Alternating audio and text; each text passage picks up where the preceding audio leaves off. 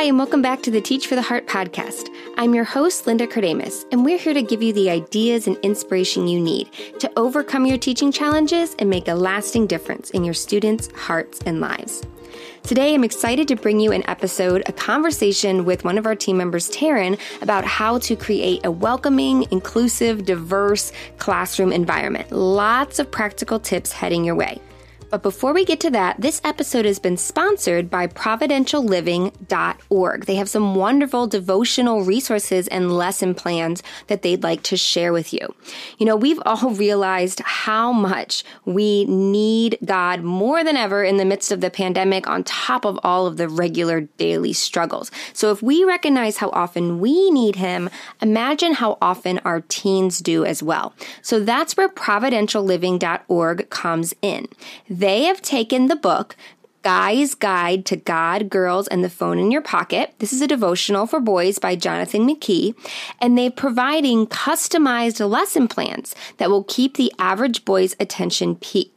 They provide links to videos that centralize itself with the daily devotions theme, along with digital and hard copy worksheets to help them reflect on what they've learned.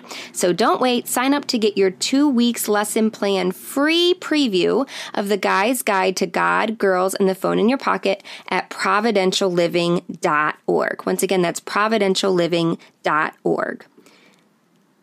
Thanks again to providential living dot org for sponsoring this episode, and I'm excited to get into our conversation with Taryn, one of our team members here at Teach for the Heart. Before we get into that, a little bit about Taryn. She has a master's degree in educational theater in colleges and communities from New York University. She's worked there as a teaching assistant and completed her practicum in East Africa. She later became a teaching artist, where she worked as a performer, director, and visiting theater teacher in grades K through twelve before joining Teach for America, becoming a high school theater teacher and an E L A teacher. She now teaches E S L online and is a member of our Teach for the Heart team. And she has so much to offer us, and I can't wait to share this conversation with you. Here we go. Hi, welcome everyone. I'm so excited to talk today with Taryn Mangual. She is one of our team members here at Teach for the Heart, and we're going to be talking about how to create a welcoming and an inclusive classroom environment. So Taryn, thank you so much for talking with us about this today. Thank you for having me. Um, let's start out, before we get started, do you mind introducing yourself to everyone real quick? Sure. So yes, I am now a team member at Teach for the Heart. I've also worked in the classroom for four years, um, full time. And I worked as a teaching artist, where I used to bring theater programs into school, where we focused on um, English and uh, public speaking, also social studies. Awesome. Yeah. And we're so excited to have Taryn as part of our team here at Teach for the Heart. And she also brings so much knowledge and experience that we're excited to share with you today.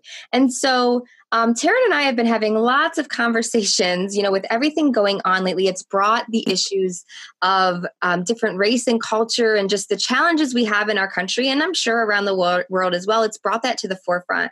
And we talked about a lot of things. Um, a few weeks ago on our podcast, we shared a conversation with Monique um, where and Taryn, where we kind of got into the, the theory and talked about, um, you know, what role the gospel plays in all of this. But today we really wanted to dive more into the practical aspect and talk about, what does this look like in the classroom? What are some things you can do starting this week in your classroom, whether it's virtual or in person, uh, to help everyone feel welcome, included, and also to just help everybody learn about diverse cultures. And we're going to talk in just a minute about why this even matters. But before we get to that, Taryn, do you have anything to share just about like, like from personal experience of why this matters to you and why it should matter to everybody? Yeah, I, well, originally I studied um, educational theater at um, New York University, where it came to light uh, that classrooms weren't always being um, inclusive in their, their education practices. So um, going out into the world to be an educator, I had to be well aware of the different experiences that students were bringing into the room, and then how did my personal experience contribute to how I worked with students, how I taught, and then where could we meet in the middle?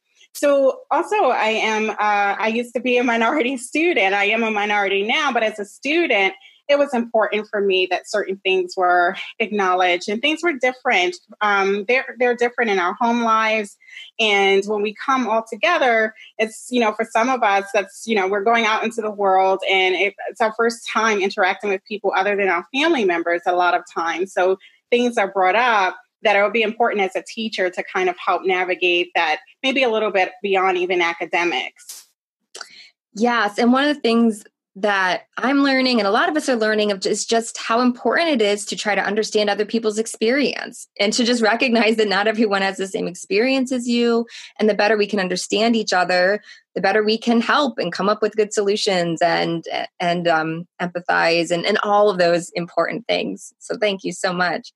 Yeah, we are going to be talking, Taryn has put together an amazing list of things that we can do to create this welcoming, diverse, um, inclusive. When we say inclusive, we're not talking here. I, sometimes when people say inclusive classroom, they're talking about like mixing um, special ed and general ed. That's not exactly what we're talking about today. We're talking more about being inclusive for all races and cultures and like all different types of backgrounds and learners. Um, so before we get to that, though, we did want to kind of talk about a common pushback that I hear. And I'll be honest, it's something I wrestled with myself a little bit. So I thought it would kind of helpful to clear out this misconception or, or think through this together before we dive into the actual to-dos. And that is the question of, well, you know, Linda and Taryn, like, what about, shouldn't we just be colorblind? Um, shouldn't we just treat everyone the same? Like, doesn't bringing up, you know, race or culture contribute to the problem? And I think this is like a very well-intentioned question because I've had the same question and it was with good intentions. Um, but I thought it'd be helpful to work through this. So we're kind of going to, um, Taryn and I talked through this ahead of time. We're going to kind of go through back and forth talking about this. But first, first thing I think we need to consider is, what does it mean to be colorblind? And the reality is that there's kind of two different definitions of colorblind. Um, there's a dictionary definition, and then there's kind of a newer definition. So the older dictionary definition of colorblind um, is actually to be not influenced by differences of race or free from racial prejudice. So that definition, colorblind, is a good thing. But today, colorblind is kind of taking on, that term is taking on a newer definition, which is not seeing race or ignoring race. So I think the first thing to be aware of as teachers, if you've been using the phrase like telling your students, hey, I'm colorblind, and you mean I'm free from racial prejudice, you need to know that your students aren't hearing that, right? Your students are hearing a lot of times the new definition, which means that they're hearing that you don't see them for who you are. And so that can be really hurtful for students. And so it's better, I would recommend, first of all, not using that term. So do we want to be free from racial prejudice and partiality? Of course. Uh, do we want to ignore race, though? That's a different question. Um, would, do you have anything to add to that, Taryn, before we move into the next parts? Yes, I think the idea, as you said, it, it's well-meaning. Um, some people also say, I don't see color. And it's true, you know, well, people have a color. And the thing is, the world does. So even if you as a teacher may say or may think, well, I'm treating everyone the same, one of the pushbacks to that is, well, we're really not the same as human beings. We're definitely all equal in that sense, in our sense of humanity, but we all have differences, and difference doesn't mean bad. So if you're acknowledging um, who I am as a person or in the classroom, um, being a student, it's actually validating my experiences and, and, um, you're validating, you're showing that it's of equal importance to, if your experience is different than mine, it's equal, um, it's important, and it's also a positive thing. So if we are not, as Linda, you're saying, if we're not acknowledging at all, it can, we never know what the student could be absorbing. And it may not always be um, the way that we're t- intending. And it's not just us personally, but it's what we're experiencing and what they're hearing in the world at large. And as teachers, we're at a great advantage that we can counteract some of the things that are happening in our society, or even what another student may be saying that may not be uh, a positive viewpoint. Right. So if if there was no racism in the world, no racial bias in the world, then we we could truly be colorblind, as it were, and we could just enjoy, you know, just, it, it would be nothing more than a skin tone that we see and notice, but that isn't the reality. And so because of that, um, there, we, like you said, we have the opportunity to counteract that. So we were talking about how, um, so first of all, the definition of colorblind means different things. So just be aware of that. Um, but then why is it important to, you know, see color? Um, we were talking about many biases can result from misunderstanding. Can you can you talk a little bit about that and how, you know, yeah, how biases can result from misunderstanding and how seeing how this is important to recognize? Yeah, I think if you will talk to many adults uh, these days, some will say they had a really good experience as far as diversity is concerned. And some may have felt that everyone around them, or pretty much, you know, most people around them were similar to them, so they didn't really need to learn about other people or interact with others. And some would feel like, oh, wow, there were not very many people like me. So they all have different experiences. You might also hear people say, well, I didn't learn much about race in school. And you'll have um, people saying, well, that's the family's role, or families thinking that that's the school roles. So the thing is, if we... Um, we're learning about our environment anyway. So if no one's talking about it, or we're not talking about it that much, and our experiences are different, that doesn't negate what's happening in the news or us coming up with our own conclusions, interacting with other people. Children are seeing more action. So even if the parents say, oh, we're all the same to the child, for example, but they're they're not really interacting with many people who are different than them, or their interactions are not always positive, then the student could be absorbing that really we're not um, all the same. And whatever that comes up for them could could or may or may not be concerning, but we don't really know unless we're intentional. So it's very important that we're intentionally um, by our actions and our words, showing the importance of every culture and um, the humanity within every group. Um, we also have, we also can't trust that positive things are being absorbed. So we do have the news, uh, we do have certain television shows, and if we're just leaving it up to um, kids to come up with their own conclusions about how people are, that can be dangerous as well, because they may not have positive and negative of both. So it's just uh, important that we don't, it's great to assume the best, but But so far from what we see in our society, sometimes we just have to have more thought into what our students are learning in regards of, of race and diversity. Yeah, thank you for all of this. And just to clarify a little bit, like what exactly we're talking about, we're going to be giving you suggestions such as diversifying your classroom library, celebrating, you know, heritage months of various cultures and stuff like that. And so that's why we're talking about this, because I know sometimes I'm just going to give like a personal example here. This is a little bit of an aside, but I just, I really want to connect with those of you that feel like this isn't necessary and try to help you think through why it is, because this is something I've had to work through. Um, I'll give you like a personal example. Um, when I first started looking for stock photos for Teach for the Heart, I had this question of, you know, should I actively seek out minority photos, or should I just use whatever photo and let the chips fall where they may, you know? And it was funny because at first I, it felt It actually felt racist to seek out minority photos for me for some reason. I know, I think I did just have it in my mind that like, well, we shouldn't do anything based on race or color. You know, we should just, just pick whatever photo works.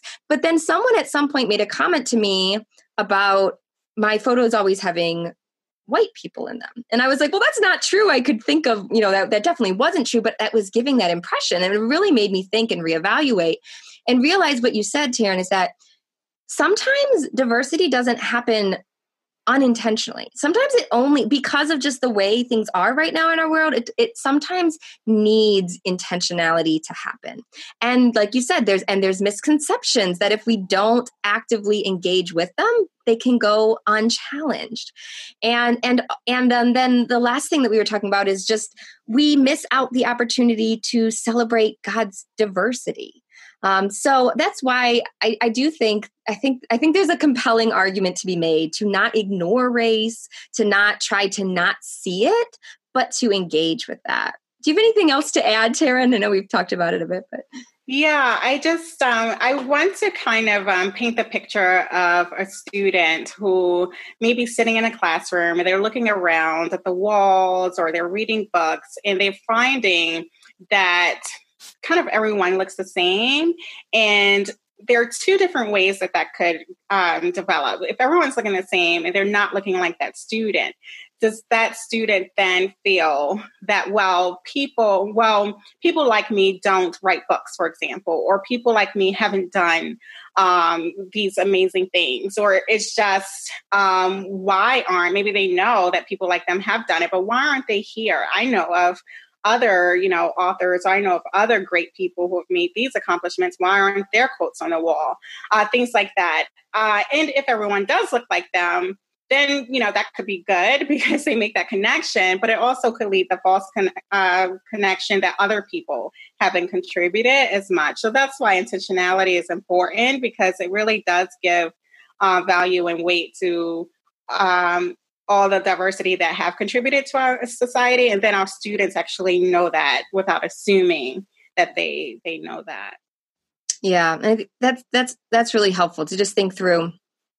And I think for for some teachers that are listening to this that are, you know, that are white, you might you might say, um, you know, I've never really thought, you know, these people look like me, these people don't look like me. That thought has never entered my mind.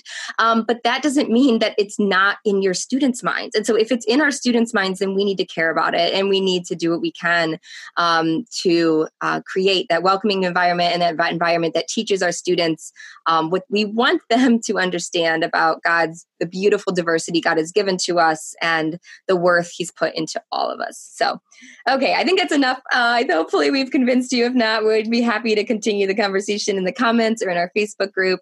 Um, but let's dive into um, these seven things that we can do to create an inclusive, welcoming, diverse classroom environment. And Taryn, you said the first thing was diversifying classroom libraries and signs. Can you talk a little bit about that? Yeah, so um, when we're thinking about the books that are in our libraries, it's really important to um, kind of shift through and see who are the authors and who are the, the main characters or characters in the story. Also, what types of stories uh, are being told. So, for example, if we're thinking about diversity, but we're only thinking about, for example, we'll take American history, and then we look at slavery, for example, civil rights movement, and it's all about hardship. That's great to include those things, and then we can talk about it. We know those things, you know, existed. But what we want is to also have positive, uh, not that they weren't positive, but we want to have more celebratory things as well. Um, so maybe uh, inventors or things of um, just, just talk about a specific um, cultural experience or celebration, things like that.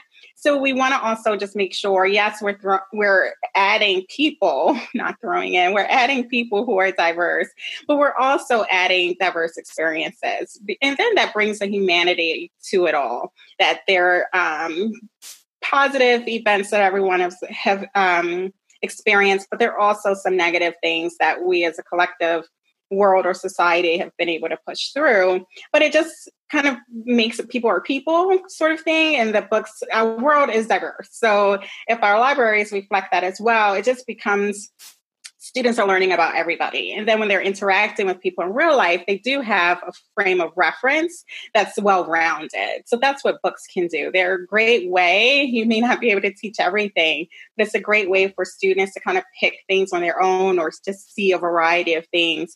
And then they may, you know, they'll learn a lot um, just from that. And it may not ever come from you, but they're still learning. Yeah. And this is a great way. Like, once again, like, I think sometimes there's mis- this misconception that books about minority characters are for minority students. And sure, I mean, that's, that's great for them to see themselves in these books, but they're for like everybody can be, I don't know, when you read a book about a certain culture, it transports you, you, you start to understand how, how, you know, people in this culture or this environment or this situation or this time period think and, and consider, and you learn so much through stories and through books. And so, yeah, that is just such a wonderful and relatively easy way to help bring that experience to life for all of our students. Do you have any recommendations for a teacher that's like, okay, I have like never thought about this before. Um, you know, I, I would have, I would have, I don't know, like I just assumed if I get good books, it'll automatically be diverse. And I, now that I'm thinking about it, it's kind of not. Like, any tips on where to start? There are definitely some uh, awards that people have um, won based on their writing. So there is um, Coretta Scott King Awards, for example, if you're looking for African-American books. There is Asian Pacific Awards out there. There are actually, um, I think it's, um, is it Perle? There is one for Hispanic uh, Americans as well. I'm sorry, I can't think of the name right um, off the top. We can find it and link to it. There's some, um, there are a lot of awards. And actually, you can just look up um, specific cultures and groups and awarded books, for example. And then these books will come up if you want to start with what were already um, kind of Um, celebrated as being good work, if you just want to start there. But you could also, uh, we're going to provide a book list, but there are so many more than what we could provide as well. But I would go there first. I would start with the awarded books, or I would t- um, do a search on grade level, of course, and, and reading level. And um, you can put in diversity. Um, There is some social justice books out there, so you can also do a search there. But I would I definitely target my search to, say, specific groups, and then kind of diversify. And that way it'll be easier. And the awarded ones are the, you know, the best way to go when you're starting from scratch. Yeah. And we'll link to some books for you guys at teachfortheheart.com slash 152. Um, teachfortheheart.com slash 152. Um, we'll have um, some recommendations there. And I would imagine, too, that this is, when you're realizing you want to fix this, sometimes there's pressure to fix it all like today. And that that's probably not realistic. You'll probably get discouraged and not end up doing anything. So it's probably better to just say, hey, I'm going to get a couple this year, couple next, you know, like just right. Just make it a gradual thing that over time, it's something you're looking for. It's something you have an eye out for. And make it a goal maybe that in three years, five years, your classroom library will look very different than it does now. Would you say? It's kind of hard to order a whole bunch of books at once. So yeah, gradual. And I, Linda, I think you also asked me about posters. Is that right? Oh, and yes, that's right. So the posters are also another subtle way that you just say, you don't always have to make a, a speech about diversity or anything like that, or may never really have to. As I said, students usually learn, as you know, through action uh, and what they see. So just diversify. If you have quotes or things like that, or images uh, around your classroom, to make sure that they represent um, Uh, different experiences as well. That's also helpful. You you don't have to gesture to them or mention them if you don't if you normally wouldn't. But just the fact that they're there makes students feel um, comfortable, because it just says that, you know, you're welcome and here. And um, without, you know, having to say that, the students will feel that if they see those images around. Yeah, I mean that's. That's so cool that you share that, because it's such a simple thing we can do. But I'll be honest, like it's something that I think for a lot of us, it just never occurred to us, you know, because it's something we've never gone to a classroom and looked around and thought, you know, but it, if it matters to our students, it should matter to us. And it's such an easy thing to do. So that is awesome. Um, that's a great, a great suggestion. Okay. I think we're going to talk next about, oh, go ahead. Sometimes they zone out, or they're looking around waiting yes. for next. Yes, I mean, we all read. I mean, they're up for a long time typically. So, you know, if they, they at some point in the year, they all the students read all the signs. So that's a great way to incorporate um, all kinds of positive messages. But that, but that's yeah. one. I mean, I mean, you're thinking. I mean, there's all kinds of ways, right? I mean, you can you can show diverse people in your pictures, but you, you can have quotes from representatives of minorities. I, I mean, you could have directly um, positive messages. I mean, this this can encompass a lot of things, right? Yeah, for sure. Okay, awesome. All right, I think our next area we are going to talk about was choosing diverse books for read aloud and assigned readings. Um, any thoughts on that? This one, um, really the students are now hearing your voice. And usually when you have a read aloud, you may comment on what you're reading. So you can actually direct the thinking, or at least open the door for um, conversation more than if they're just reading on their own. So you can have a choice of what you want to cover or what you want to say. So read alouds are typically shorter than um, an experience where an older child might have, be, a student may go home and, and read different chapters and then discussion. But um, so you could be light with that, but you could still point out different things and ask their thoughts. You can then hear their thinking. Um, and for the chapter uh, reading and home reading and the signs, you can uh, have the students really dive in a little bit more. And if you have the time, you can have all sorts of activities, whether it's just the writing or uh, a bigger project surrounding those things. But either way, it's giving you um, an insight into their thinking, but it also gives you an opportunity to share your voice or your thoughts, or just simply hearing you read or knowing that you recommended it is important as well. You are yeah. their, you know, most of the time they're a mentor, they do respect what you have to say. So kind of hearing just that it's something that you would have chosen can can be important for them. Yeah, so this is obviously not all subjects have read alouds, but if you do have that as part of your classroom, once again, this is uh, the classroom library is a little more passive, but this is a little more active where you're actually choosing out a variety of books and, and exposing the whole class to whatever experience or story that you're sharing. That makes so much sense. Okay, I think next, number three, you had Celebrate Heritage Months. Can you share a bit about that? This one um, is my one of my favorites, and it could be the theater person in me. I just love the, the the I guess how grand you can be with something like this, but you can also be pretty small. Uh, Heritage Months are another intentional way to show that I recognize um, all the, the diversity that we have in our world, but also in our school or in our classroom. And even if it feels like everyone is not there, you can then, um, that's an, a great learning opportunity. So it is important to be exposed throughout your life to uh, diversity. As I said, we, in, in positive ways, because, you know, people are people, we all have good traits and bad traits. So to not kind of associate one, um, like specific traits with certain groups are things that you learn through exposure and through time, and Heritage Months are a great way to do that. So you could be, um, some ideas is having a guest speaker from that particular culture come in.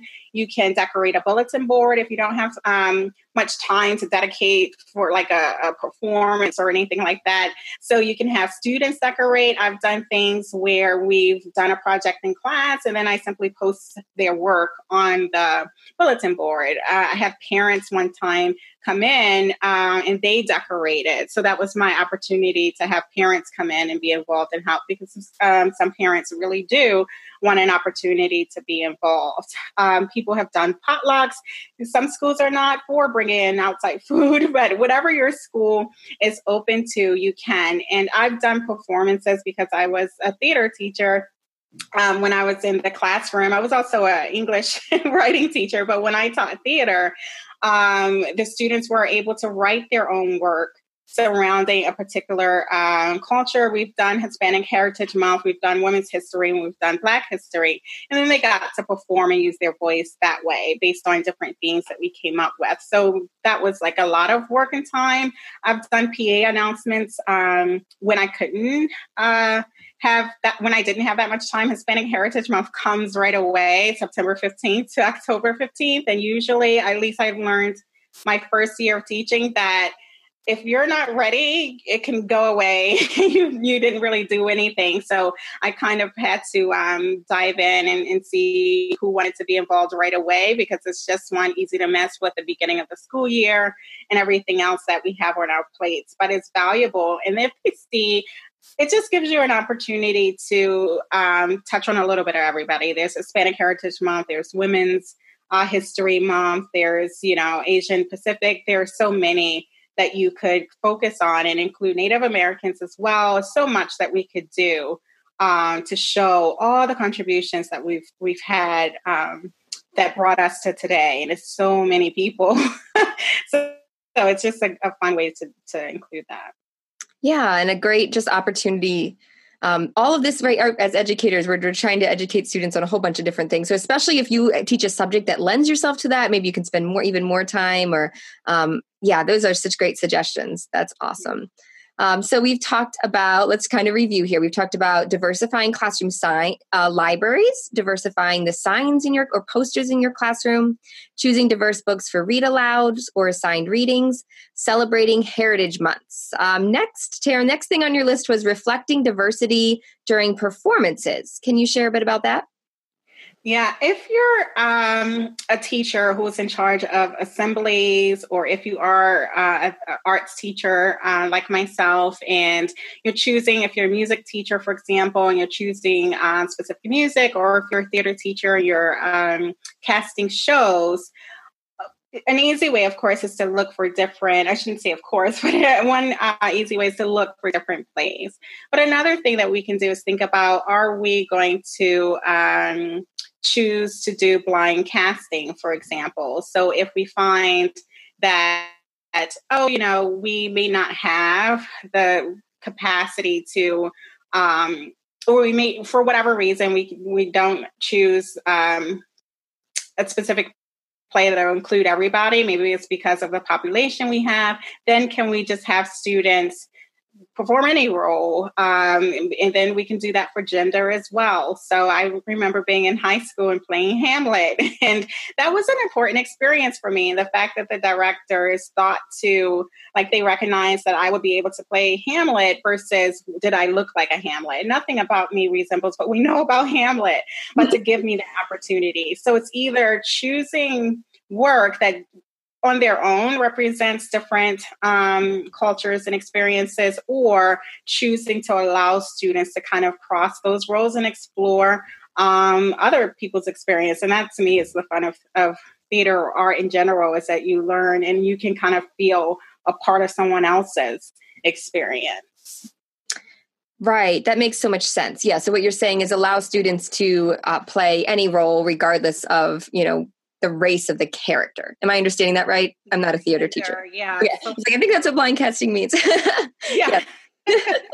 Blind, you know, all of that. And yeah. Also, you can have performers come in too if you mm. feel that someone else could um, showcase something um, that you may not feel that you have time for or capability to, to do. Um, there are lots of people um, out in the community who do strong artwork that you can bring in. Awesome. And what I'm hearing here is just a lot of about intentionality, right? Just paying attention, um, just making a concerted effort to think about these things when you're making yeah. decisions, right? Yeah. Mm-hmm. All right. The next thing you had was relationships. This is huge. Can you talk about that? Yeah. When I think about the school experience, and I kind of touched on this earlier, sometimes we, I mean, the kids are, this is their Uh, first experience with society. They are going out into the world with whatever they come with, with their families or that they learned on their own. They have to navigate. And this is a great beginning experience for that. And uh, relationships, when we're, as teachers, we're navigating it anyway.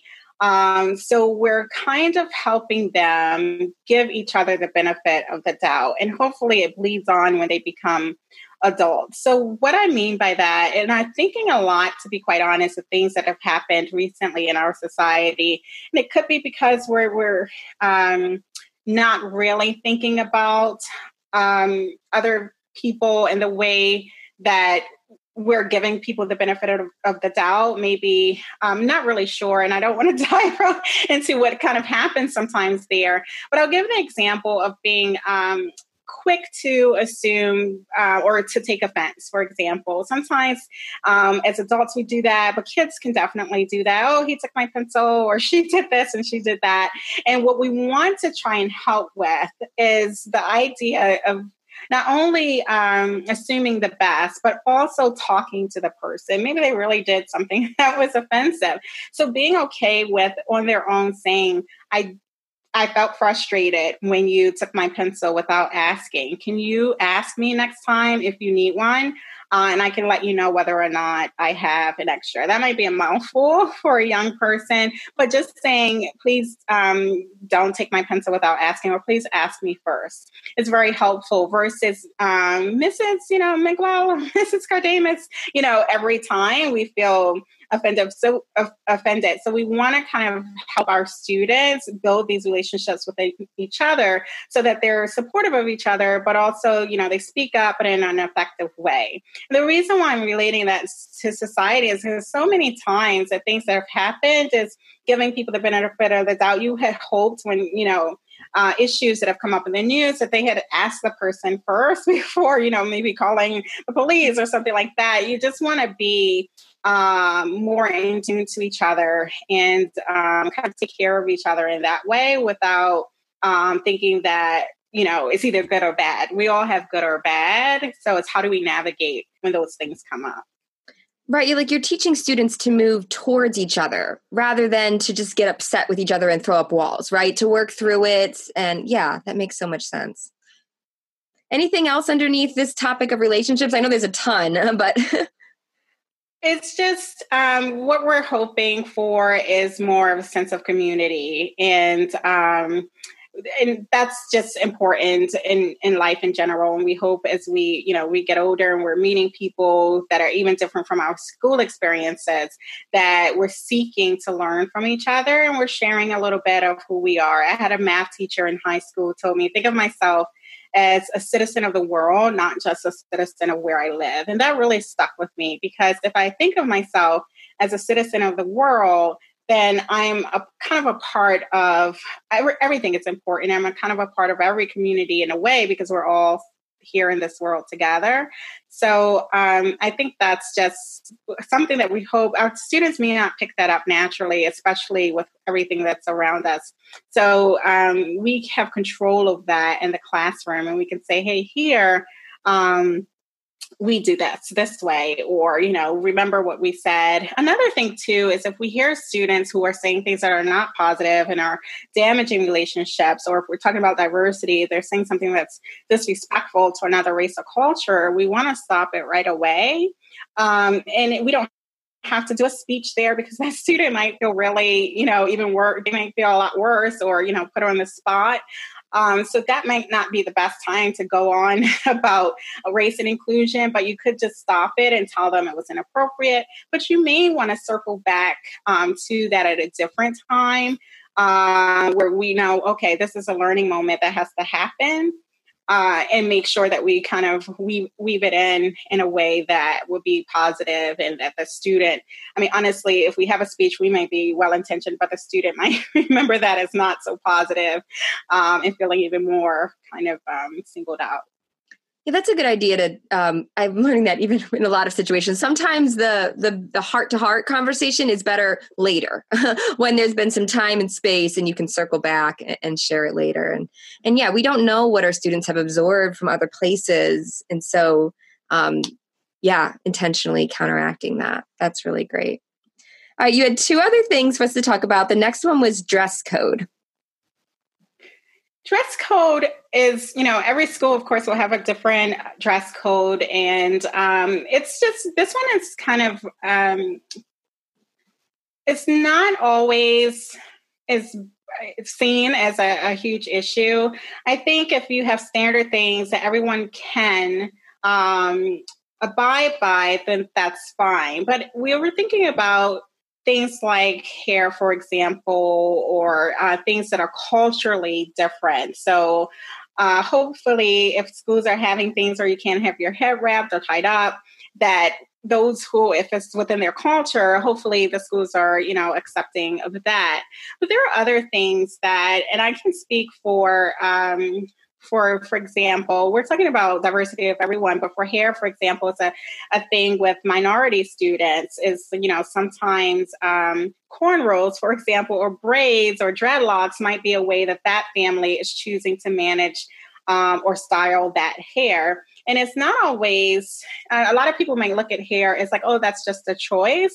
But the thing to be um, cognizant of is that for African-American students, the hair really grows in its natural state for most students. Everyone has different texture um, to really kind of grow out, sort of like what we see when we see an afro. So sometimes maybe even a ponytail might be difficult to manage. So when you have something like a dress code, be very careful about if hair is a thing, or if as a teacher, um, it's a concern, like within a class or for whatever case may be, if you teach P E or, you know, theater or performance, to be very um, just aware that some things may not be choice. It could be choice of styling, but it might be for a reason, for whatever, a particular culture.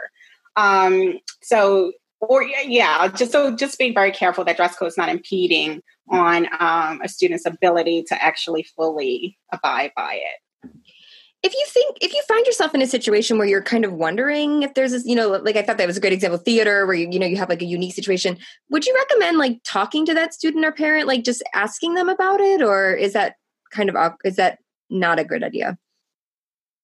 I would, I mean, I think that w- it would probably be an uncomfortable situation in general, but I would recommend um, first kind of internally kind of asking whether or not the change is necessary. Mm-hmm. If you find that it is necessary, to ask the student, or to explain why that is, but to ask the student if that would be um, something that they're able to do. And they could tell you whether or not, or the parent, the depending on the age of the student, whether or not it is. However, that may or may not be, to be quite honest. Um, I would assume that if the student is wearing it, um, that it might be something that they have to, or, you know, that fits them. But if there is something, so say, for example, everybody decided that they would wear a ponytail.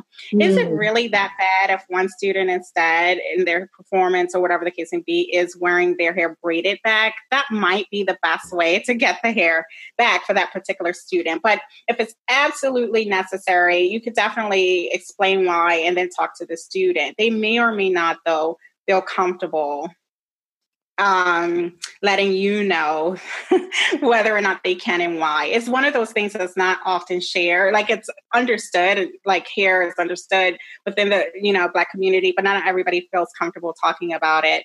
Um, if they feel like the, the other person might be judge, judging or may not understand, or they just may be surprised as the fact that they have to explain it. Um, so I can't, there's no guarantee on the way that conversation would go. So it's just important as an educator to see whether or not it's important, or as an administrator when we're having a dress code, is it necessary? Yeah, that makes a lot of sense. So being aware of it when you're making policy, but also if you see, it's, if I'm under, if I'm hearing you right, it's like if you see something that's maybe not perfectly in dress code, but you can see like the, the intent is there, or like, yeah, like I think, you know, cheerleaders might try to wear their hair back. If if a student comes in and their hair is like, yeah, it's in the general idea, but it's different. Like, you just say, yes, that's fine. You don't make a big deal about it. You just, yeah, you just continue on. Is that kind of? But yeah, if it's like understanding some things might be different, um, and, and knowing and just being aware of that first. So you might have to address it, but being just kind of being more aware of that first. And as I was saying earlier, it could be more, it could be a religious thing, or or it doesn't always have to be hairstyles. But um, before it's addressed, um, think about whether or not it's important to address it. And then if it is, you can, but at least you're going in kind of with an open mind, and, and, and maybe make the student feel comfortable if you can, saying, I just want to understand this. I just want to make sure you understand, or, you know, and then have the student kind of vouch for, or the parent, whether or not they can meet the requirement. And hopefully we can be understanding and flexible. That's really helpful. I mean, dress code is dicey, and every teacher loves dealing with dress code anyhow, right? If you have it at your school, I mean, it's already dicey. So is it really helpful to be aware of that dynamic and to be considering that um, in all those interactions and decisions? All right. And then the last thing, this has been so great. Um, the last thing you had was curriculum. Let's finish up with that. I, um, so... There, I, and we talked about uh, one saying that kind of happens sometimes, at least I've heard it um, when I was kind of growing up, uh, or at least when I got to college, um, some of my um, classmates and then later on coworkers would say, I didn't learn that in school. And it could be like a historical events. And, you know, so all schools are different. All schools have different capacity. And I found some of it surprising because um, it just, you know, it's, I... you know, I'm not, I have no idea what I missed, right? You don't know what you don't know, but I consider myself having a pretty well-rounded background as far as, you know, American history is concerned, and was a little disheartened by so many people who um, felt like they were learning new things outside of school for the very first time as adults. So I do know that textbooks and curriculum won't give us time to cover everything, but within our scope, if we notice that things are missing or other perspectives are missing, other cultures are missing, because other cultures um, have been around for a very, very long time. So if we're only looking through one lens, then it's more likely that we're missing certain perspectives inside of the story. And it'll be nice if we can mention those things or include it. The more in depth we can be, the better. But I know as teachers, we don't always have time. So just acknowledging or going a little bit more beyond the textbook will be so helpful for students. But also, again, paint this picture that, you know, our country is really, it's it's been diverse and, you know, from its, you know, beginning, and it will continue to be. So really having the full scope of every experience that's been here through time will really help um, kind of bridge the gaps that we're seeing. And that's the hope, right? Is that these students, they're going to be leaders in, in any sort of way, even if they're just living by example, no matter what they do. Um, so we want them to kind of appreciate not only who they are, but who other people are, and kind of um, kind of make decisions in life in that way, being very inclusive and, and welcoming to, to everyone that's here and looking at that humanity. Wow, you have given us so many ideas. Thank you so much for sharing this with us. I found it really helpful, and I hope, I know, with just everything going on in the world, sometimes we, we, all of us have been bombarded with a lot. We've been thinking about a lot, and just giving, these are such practical things that you can do this week, next month, in your classroom, online, in person, uh, whatever you're facing, um, to just help students, you know, start to understand that. It really is amazing as teachers that, you know, we we can make such a difference. You know, we can make a difference in w- one life, and we can make a difference in our society. And it's just such a blessing that God has given us this opportunity. So true. Uh, do you have anything else to um, share or encourage teachers with as we finish up? Well, thank you, uh, Linda, for having this discussion, and for, um, the, yeah, I will echo what you said, is that we have a great role as teachers, and um, the students are really, they are influenced by what we say in our classroom. And even if um, they may not take everything that we say, something will stick with them. And if it's not us, it will be, you know, so many of us together in this. So through time, if all of us are making that effort, then along the way, they're just being, um, they will become more well-rounded. And that's the hope. Um, that's my hope for the classroom and for beyond uh, in our society, is that we're embracing everyone, and different is not bad. It's, it's actually enhancing our culture, our community, and, um, being that citizen of the world is, is really important, and enhances that idea too. Well, thank you so much, Taryn. We really appreciate this. And um, if you guys have any questions, well, you can continue the conversation in the comments. All these notes will be at teach for the heart dot com slash one fifty-two. And our Facebook group is another great spot to pop over and to talk about it um, with all of us. So thank you so much, Taryn. You.